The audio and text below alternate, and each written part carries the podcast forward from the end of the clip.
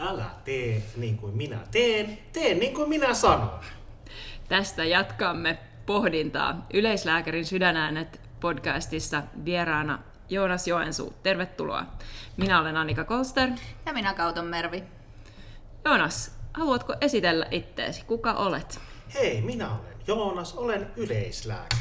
Tarkemmin sanottuna olen yleislääketieteen erikoislääkäri ja työskentelen Porvoon terveyskeskuksessa.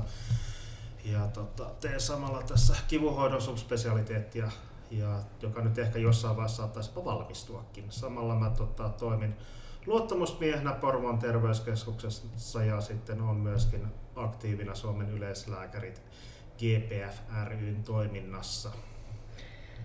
Luottamusmies. Mikä on luottamusmies, jos se pitää niin kuin kiteyttää? Sitä on vähän paha kiteyttää näin heittämällä, mutta periaatteessa luottamusmies on ensisijaisesti henkilö, joka toimii työpaikoilla äh, huolehtien siitä, että nämä työsuhdeasiat, mitä siihen työsuhteeseen liittyy, tapahtuu asianmukaisesti. Ja jos niissä on jotain epäselvyyttä, niin ensin selvittää niitä asioita esimiehen kanssa, tarvittaessa sitten nostaa sen asian sitten eteenpäin ammattiliittoon. Eli tämä on ammattiliittoon liittyvää toimintaa, joka sitten niin kuin kiteytyy tai jonka alaisuudessa mä käytännössä toimin Suomen lääkäriliiton kautta, mutta sit siihen liittyy taas, että Suomen lääkäriliitto on osana lääkärikartelia, joka on taas osana Jukoa, joka sitten niin tämä ylempi taho, joka näissä neuvotteluissa vastaa. Mutta siis periaatteessa lääkäriliiton alainen heittomerkeissä luottamusmies, joka niin kuin on omassa työyksikössäni niin kuin vastaan työsuhdeasioihin liittyvistä ongelmista ja niihin reagoimisesta. Miten sä oot tämmöiseen pestiin päätynyt? Nakitettiin. siis periaatteessa työpaikalla pitäisi järjestää sen aina luottamusmieskauden välein, välein tota, äänestys, mutta harvoin siinä on useampi kuin yksi ehdokas ja joissain tapauksissa sinne joudutaan niin kuin sopimaan, että kuka sitä vastuunakin ottaa. Tota, mulle tämä käytännössä valahti, valahti sen jälkeen, kun edellinen luottamusmies vaihtoi taloa toiseen, niin homma narahti sitten mun vastuulle vastuulle, mitä siitä nyt oli, olisikohan se 2016, kun se tuli ja siitä jälkeen sitten niin kuin on tätä hommaa pyöritellyt ja kertaalleen, mutta jopa valittu uudestaankin siihen hommaan. Miten saisimme kollegoita kiinnostumaan tehtävästä? No, siinä on omat semmoiset etunsa, että tässä niin kun, jos on kiinnosta, niin kiinnostusta terveysvaikuttamisen kansallisella tasolla ja niin kun pääsemistä näihin heittomerkeissä isoihin ympyröihin, niin tämä on semmoinen ihan loistava ponnahduslauta tämä luottamusmiehenä toimiminen. Ja sitten siitä niin kun aika matalalla kynnyksellä pääsee mukaan tuohon Suomen yleislääkärit GPFn toimintaan, ja sitten sen jälkeen sieltä sitten niin kun, aika lailla sitten saattaa ajautua ties minne sen jälkeen. Että oikeastaan siitä omasta kiinnostuksesta ja halusta riippuen, jotenkin musta tuntuu, että mulla on vaan niin nakittunut näitä tehtäviä ilman, että mä niitä erityisesti hakenut, mutta se on ehkä vaan tyhmyyttä, kun mä oon ottanut niitä vastaan. Jos jollain herää nyt kuulijoilla kiinnostus, että tämmöinen toiminta voisi olla itselle mielenkiintoista, niin onko tähän olemassa jotain koulutusta? On, joo. Lääkäriliitto lääkärikartelin alaisuudessa järjestää tähän säännöllisesti koulutuksia. On säännöllisiä tapahtumia, joissa niin kuin, niin kuin käydään näitä asioita. Nykyään semmoinen niin kuin luot, uuden luottamusmiehen niin kuin strukturoitu kurssi, missä käydään niin kuin läpi neuvottelutaitoja, käydään niin kuin nämä KVTS ja lääkärisopimus, niin kuin täällä kunnallinen virkaehtosopimus, virka- ja työehtosopimus ja sitten niin kuin lääkärisopimus, niin käydään seikkaperäisesti läpi, että miten niitä oikeasti, niin kuin, niitä pykäliä siinä menee, ne sopimustekstit menee. Että nämä kyllä opetetaan. Eli siitä ei niin tarvitse olla huolissaan. Opetetaan myöskin neuvottelutaitoja ja muuta tämmöistä asioita. Ja sitten on järjestetään säännöllisesti useita kertoja vuodessa luottamusmies tapahtumia, jossa niin kuin pääsee kollegoiden kanssa keskustelemaan näistä asioista. Et sitä ei tarvitse niin kuin huolehtua siitä, että ei, ei niin kuin osaisi tästä asiasta yhtään mitään. Mä, mäkin olin ihan kahvilla, kun mä tästä aloitin, mutta kyllä mut on ihan hyvin päässyt koulutusten kautta tähän mukaan.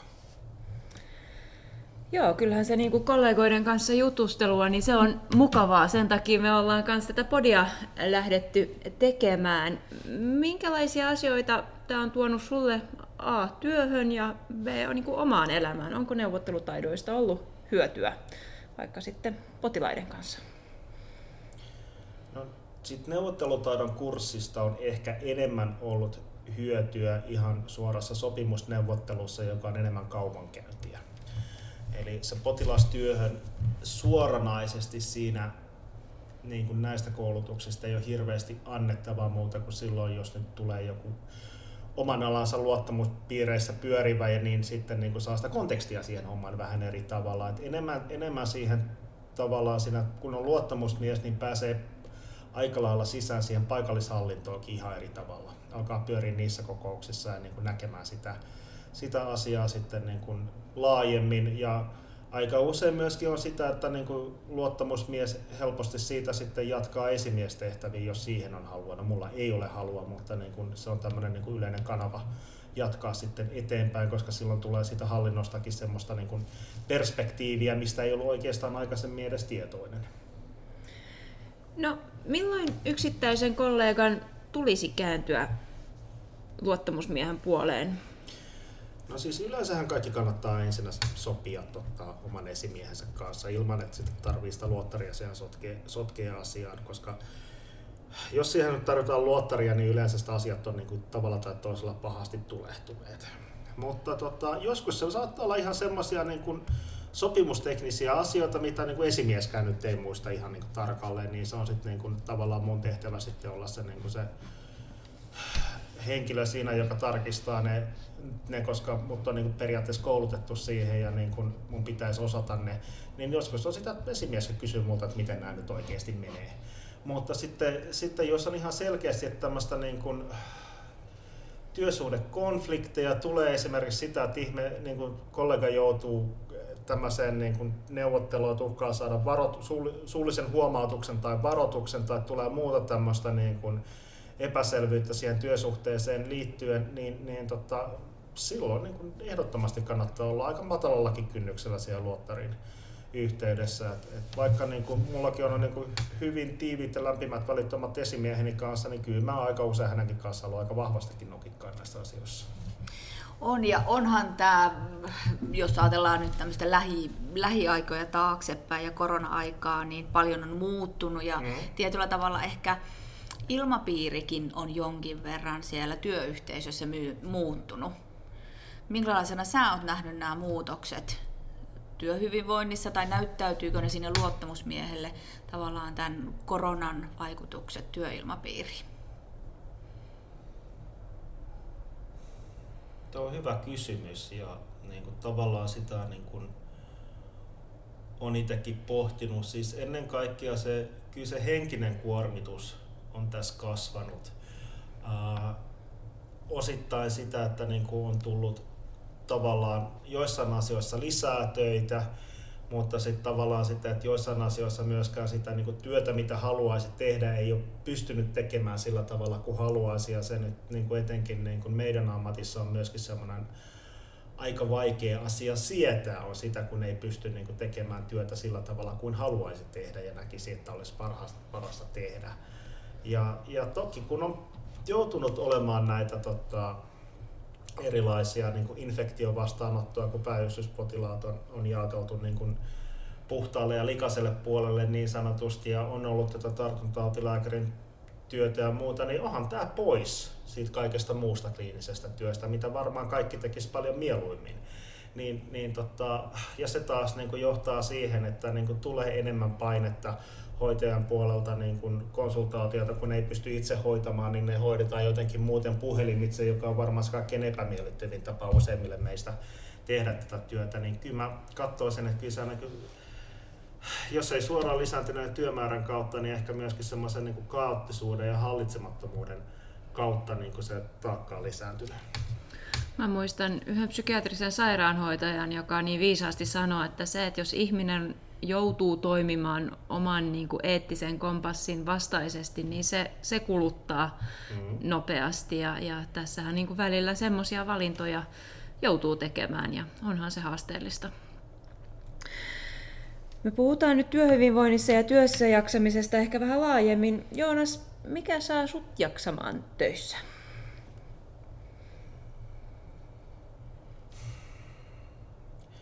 Ehkä se, että mä näen, että mun työllä on niin joku vaikutuskin. Tavallaan se on niin kuin...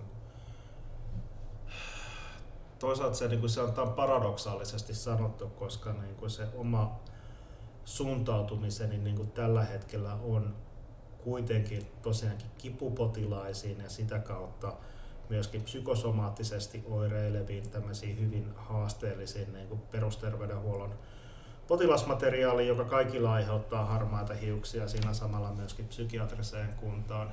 Mutta niin kun, mulla siihen niin kun yksi syy on sitä, että kun mä näen kuitenkin, että niin kun tämmöisissä niin kun toivottomilta näyttävissäkin tilanteissa kuitenkin pystyy niin kun, jos ei itse saamaan asioita mitään, niin ainakin on fasilitoimassa sitä niin kuin muutosta parempaan suuntaan ja näkee, että se ihminen alkaa oikeasti voida paremmin. Ja mä korostan tässä sanaa ihminen eikä potilas, koska se on niin kuin ehkä tässä asiassa keskiössä. Et mä uskoisin, että tässä on vähän samaa kuin mitä esimerkiksi minkä takia päihdepuolella niin kuin työskentelevät niin kuin jaksaa sitä niin kuin suossa tarpomista ja epätoivoa päivästä toiseen, koska sitten kun sieltä tulee se onnistuminen, niin ne on niin semmoisia uskomattomia niin kuin palkitsevisia asioita, mistä jaksaa olla pitempään niin kuin tyytyväinen. On ja tämä ehkä nimenomaan on just se perusterveydenhuollon yksi niin tärkeimpiä asioita tavallaan. Sehän pohjautuu, että sitä muutosta pääsee näkemään, että on olemassa hoidon jatkuvuutta. Öö, miten sä koet sen hoidon jatkuvuuden ja työhyvinvoinnin, koska useinhan jos näkee potilaan tai ihmisen toisen kerran, niin voi jo jatkaa siitä, mitä edellisellä kerralla on jäänyt, eikä tarvi aloittaa aina siinä aasta.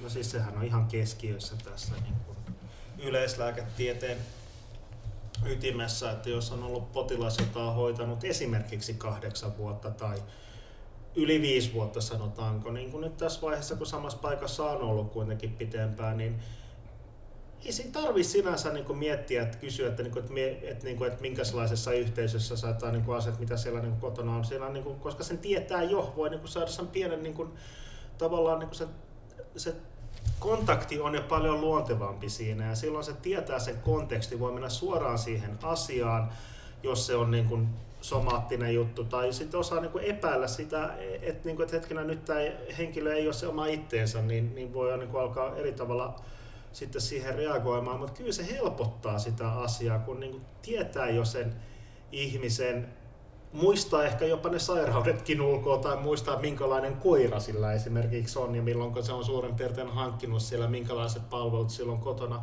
niin se kokonaiskontekstin näkeminen näistä ihmisistä, niin se helpottaa työntekoa ja kyllä se mun mielestä tekee sitten paljon mielekkäämpääkin.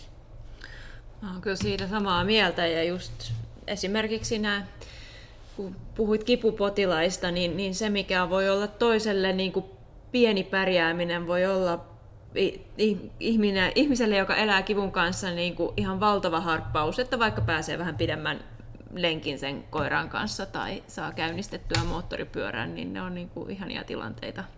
No sehän oikeastaan niin kuin kivun hoidossa sen pitäisikin olla enemmän toimintakyvyn hoitamista ja parantamista ja elämänlaatuun tähtäämistä sen elämänlaadun parantamista kuin sitä, että yrittää saada vaspisteet alaspäin, koska loppujen lopuksi sitä, että mitä se vasta näyttää, niin on kuitenkin toissijasta sen sijaan, että miten se ihminen kokee omaa elämänlaatunsa.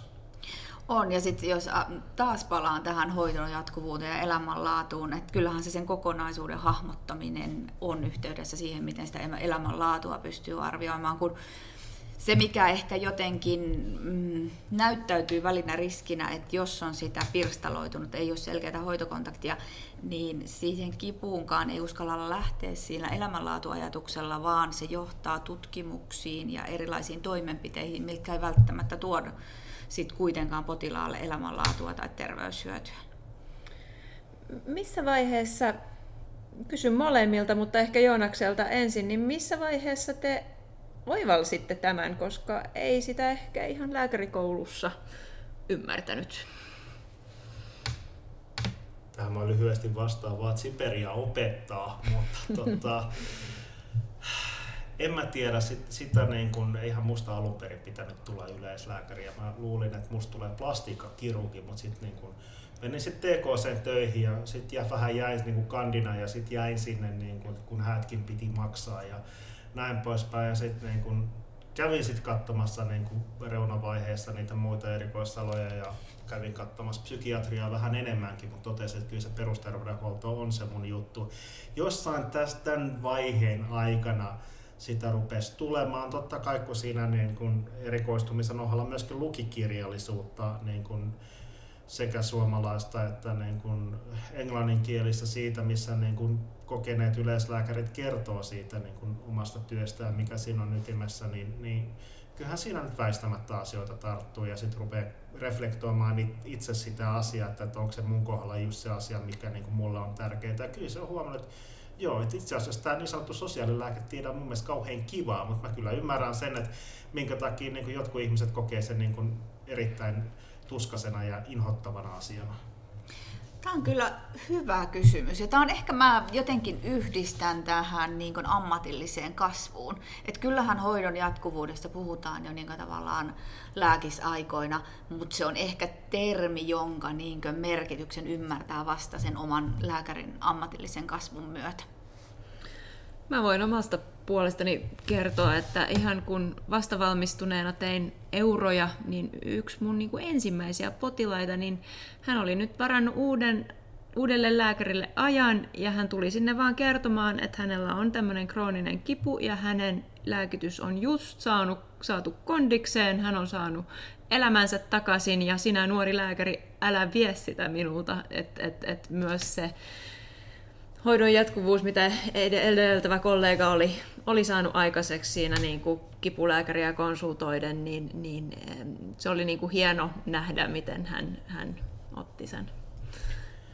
Tota, mulla ehkä paras neuvo, minkä mä oon saanut, oli edes ennen kuin mulla tämä niin sanotusti kliininen ura alkoi. Tämä taisi olla ihan lääkiksen joku ekana tai tokana vuonna, kun meillä oli tämä tutustuminen yleislääketieteeseen jakso, jossa tota, yksi niistä hommista oli sitä, että mä menin, menin Helsingissä olevaan ammattikouluun katsomaan siellä, että miten siellä niin kun opiskelijaterveydenhuollon lääkäri hoitaa hommansa.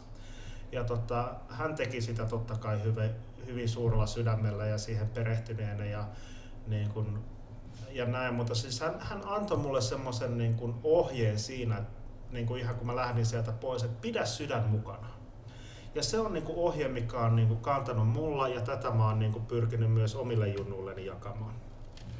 Onpa hieno neuvo ja pidetään se mukana. Myötätunto-uupumus. Mitä se tarkoittaa? No tavallaan ehkä se, että rupeaa, mä koin ton termin, jossa niin kun puhut siitä niin sanotusti yhdyssanana, mm. niin, niin ehkä enemmän sitä, että ei osaa rajata, niin kuin tehdä selkeää rajaa itsensä ja sen, niin kuin sen potilaan välillä. Eli, eli tota, et ehkä niin kuin, siis empatiahan tässä työssä niin kuin etenkin yleislääkärinä on äärimmäisen tärkeää. Mutta, mutta sitten niin kuin tavallaan sitä, että et, et jos lähtee siihen niin kuin, tietyllä tavalla liikaa samaistumaan siihen sen potilaan tilanteeseen ja rooliin, ja sit alkaa sitä niin kuin voivottelemaan ja kauhistelemaan, vaikka siihen olisi periaatteessa täysin hyvät syyt, niin se ei vain johda yhtään mihinkään, se ei auta sitä ihmistä sillä hetkellä. Ja se on myöskin samalla itselleen hirvittävän kuluttavaa. Se ei tarkoita sitä, että itsensä pitää kylmettää, ja totta kai pitääkin olla siinä tilanteessa niin kuin läsnä ja empaattinen, mutta tavallaan sitten se pitäisi niin kuin tavallaan ehkä pystyy jättämään myöskin siihen, että, että okei, mä olen tehnyt tänään sen, mikä mä pystyn tälle ihmiselle. Ja sitä, että jos niitä asioita jää märehtimään sinne niin kuin yökausiksi, niin se on niin kuin suora tie työuupumukseen. On ja nimenomaan se voi olla, että meillä on itsellämme lääkäreinä jotkut tietyt odotukset, mitä me ajatellaan, että potilas toivoo meiltä.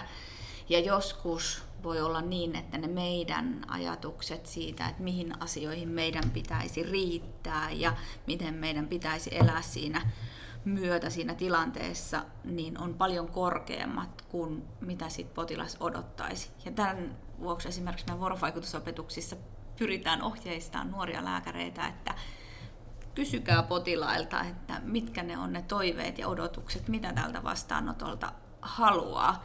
Koska vaikka siellä on, että on joku traumaattinen asia tai tosi ikävä asia, niin potilaalle riittää, että hän saa kerrottua sen siinä vastaanotolla. Mä muistan, ei ollut oma potilas, mutta, mutta äh, henkilö, joka kertoi, hän oli käynyt läpi kovia, hän eli sen niin kuin kroonisen kivun kanssa, mutta hän osasi niin, kuin niin sanottaa, että hän on niin iloinen, että hän on tässä ja näki elämässä sitä positiivista, että se, että hän sanoi asiat näin, niin, niin se vapautti ikään kuin lääkärin, joka halusi viedä potilaalta sitä kipua. Ja, ja, ja just tämä, että mitä odotat ja mitä toivot, koska kyllähän moni ymmärtää ja tietää, että ei, ei, ei niin kuin tämä yksi käynti tule näitä kaikkia ongelmia poistamaan. Tuossa on myöskin, toi on yksi pointti, että, niin kun, että potilas saattaa oikeasti niin kun tyytyä heittomerkeissä vähempään, mutta toki sitten niin kun, etenkin kipupotilailla, niin usein on sinänsä, että siellä on, niin heillä saattaa olla hyvinkin epärealistisia toiveita siitä, mihin medisiina pystyy ja tulee tämä medikalisaation ongelma, että, niin kun, että valit näitä ekoja asioita, mitä etenkin jos mulla tulee uusi kipupotilas, niin saattaa olla sitä, että sori, että mä en saa tota kipua sulta pois. Tämä kipu on krooninen ja nyt sä joudut elää sen kanssa ja nyt katsotaan vaan, että miten niin on ne keinot, mihin sä pääset tuossa eteenpäin. Ja tämä on joskus niille potilaille todella vaikea paikka kohdata, mutta joskus mä oon myöskin ihan helpottuneita siitä, että joku vihdoin sanoo ton asian mm. ääneen. Mm. Et, ettei tule sitä niin kuin jatkuvaa pettymysten kierrettä, missä hän on niin ollut aikaisemmin. Kyllä, ja työhallintaan liittyy myös tavallaan rajaaminen ja työn rajaaminen. Ja sitten perusterveydenhuollossa, jossa työtä on paljon, niin on riski, että jos rajaa itse, niin on, se on sitten toisen kollegan työlistalla tai työssä tekemisessä. Niin minkälaisia ajatuksia sä tämän suhteen sulla on? No mä sanoisin, että tässä on niin kuin kaksi asiaa. On, on toki sitä, että, niin kuin, että, että rajataan sitä, että mitä sillä vastaanotolla niin kuin pystytään tekemään ja siirretään ongelma niin sanotusti eteenpäin, niin kuin, te, niin kuin olla, ollaan vaan hoitavinaan ja tilataan joku tutkimus, että saadaan nostettua jotain aikaa ilman, että tarvitsee tehdä hoitopäätöksiä. Tämä ei mun mielestä ole sitä niin kuin, oikeaa asiaa, mitä meidän pitäisi tehdä, mutta etenkin alkuvaiheessa ja etenkin tuntemattomalle potilaalle, etenkin tämmöisessä niin päivystys- tai kiirevastaanottotilanteessa tämä, tähän usein kuitenkin mennään. Et se mitä mä katsoisin, että et me pystytään tekemään hommaa mielekkäästi, niin siitä ihmisestä pitää ottaa koppi, se pitää ottaa hallintaan myöskin ne, niin kuin, tavallaan ne haasteelliset potilaat ja tehdä se, mikä pystyy siinä asiassa. Sitten se on eri asia, että, niin kuin, että rajata sitä, että, niin kuin, että myöskin sitä omaa kunnianhimoansa sitä, että mikä pystyy. Että jos, jos yhden potilaan tavoite saattaa olla suurin piirtein sitä, että rupeaa tapaamaan sitä sen takia, että pidetään se pois päivystyksestä, kun se ravaa sillä niin kuin joka toinen päivä, niin, niin tota, sitten se on se tavoite. Sitä ei välttämättä tarvitse sanoa potilaalle ääneen, mutta niin kun, että jos se on sitä, että se, ta, se potilaassa tavataan kerran kuussa niin, ja se ravaa siellä niin kun, tota, joka toinen päivä päivystyksessä, niin joo, mulla on yksi tämmöinen potilas, joka lähdettiin tästä, tästä tilanteesta, tämmöinen niin kuin vaikea psykosomaattinen häiriö, se saatiin pois päivystyksestä. Nykyään se itse asiassa voi toimia aika hyvin ja mun ei tarvitse muuta kuin välillä soittaa sille. Joo, aika paljon onnistumisia näihin kyllä, kyllä niin kuin mahtuu, ja, ja, mutta siinähän sitten just se ehkä työyhteisön tuki, kun joku kannattelee tämmöistä niin kuin raskasta ää, ihmistä, joka tuo omaa pahoinvointia sinne vastaanotolle, niin, niin se on tärkeä. Mitä sä ajattelet mm. asiasta, Mervi? Ja sitten mä mietin tavallaan, me hirveän helposti tulee semmoinen niin kuormitus potilaista, jotka tavallaan vie aika paljon myös sitä niin tun, tunteisiin tulee lääkärillä niin ehkä se semmoisen käsittely siinä työyhteisössä, että minkälaisia tavallaan kuormittavia tekijöitä, miten ne vaikuttaa siihen meidän tunteisiin, niin on ehkä hyvä keskustella nykyistä enemmän.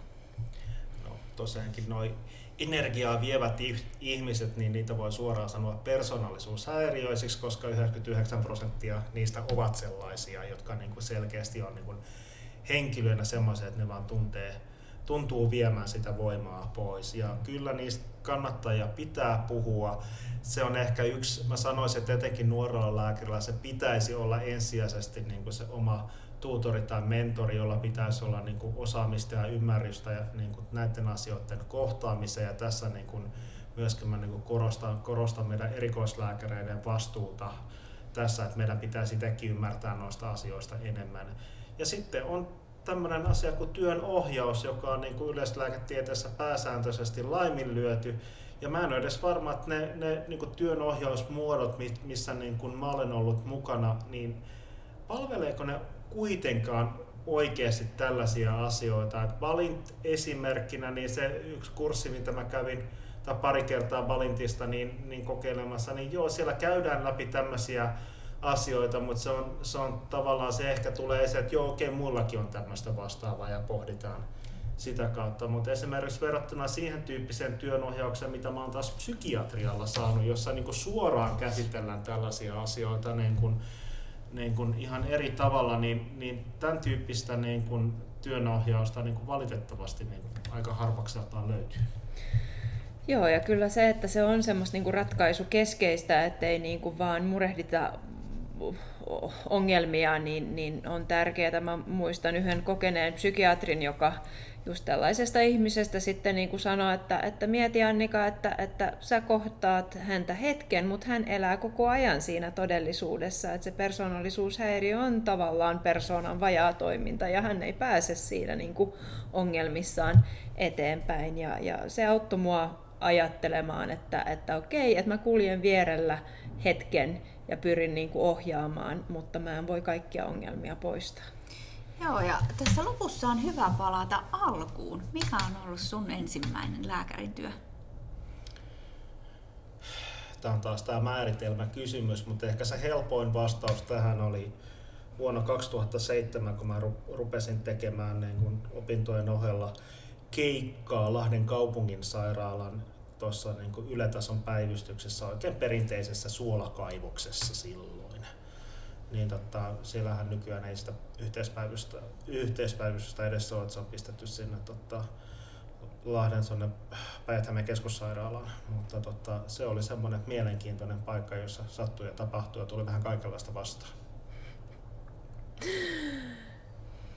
Onko Joonas jotain, mitä vielä haluat kuulijoille sanoa tai jotain, mitä me ei olla ymmärretty kysyä? Ehkä tuohon työhyvinvointiin mä sanoisin sen, että tota, iso osa siitä tulee, kun satutaan olemaan valitettavasti tämmöinen perfektionismiin taipumainen ammattiryhmä, on sitä oman itteensä rajaaminen. Ja, ja yleensä meillä perfektionisteilla, kuten mä sanon täällä, teen niin kuin minä teen, vaan teen niin kuin minä sanon, niin, niin se niin kuin epäsuhta siinä, että mihin, mihin niin kuin haluaa ja mihin pystyy, on niin kuin kalle, niin kuin väärinpäin kallella. Et siinä missä niin sanottu heittomerkeissä normaali ihminen pystyy enempään, mitä niin kuin, tavallaan niin kuin kokee, kokee, että niin kuin on ok, niin taas niin kuin perfektionismeilla niin kuin se, että mihin pystyy on lähtökohtaisesti korkeampikin tietysti kuin tällä edellyttävällä ryhmällä, mutta se mitä odotetaan niin kuin itseltään, ne vaatimukset on itse asiassa enemmän kuin se mihin pystyy.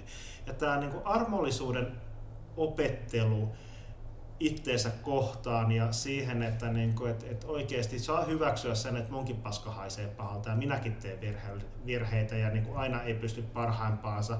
Ja sitten joskus on jopa niitä, että potilaatkaan ei suostu tekemään niiden ohjeiden mukaan.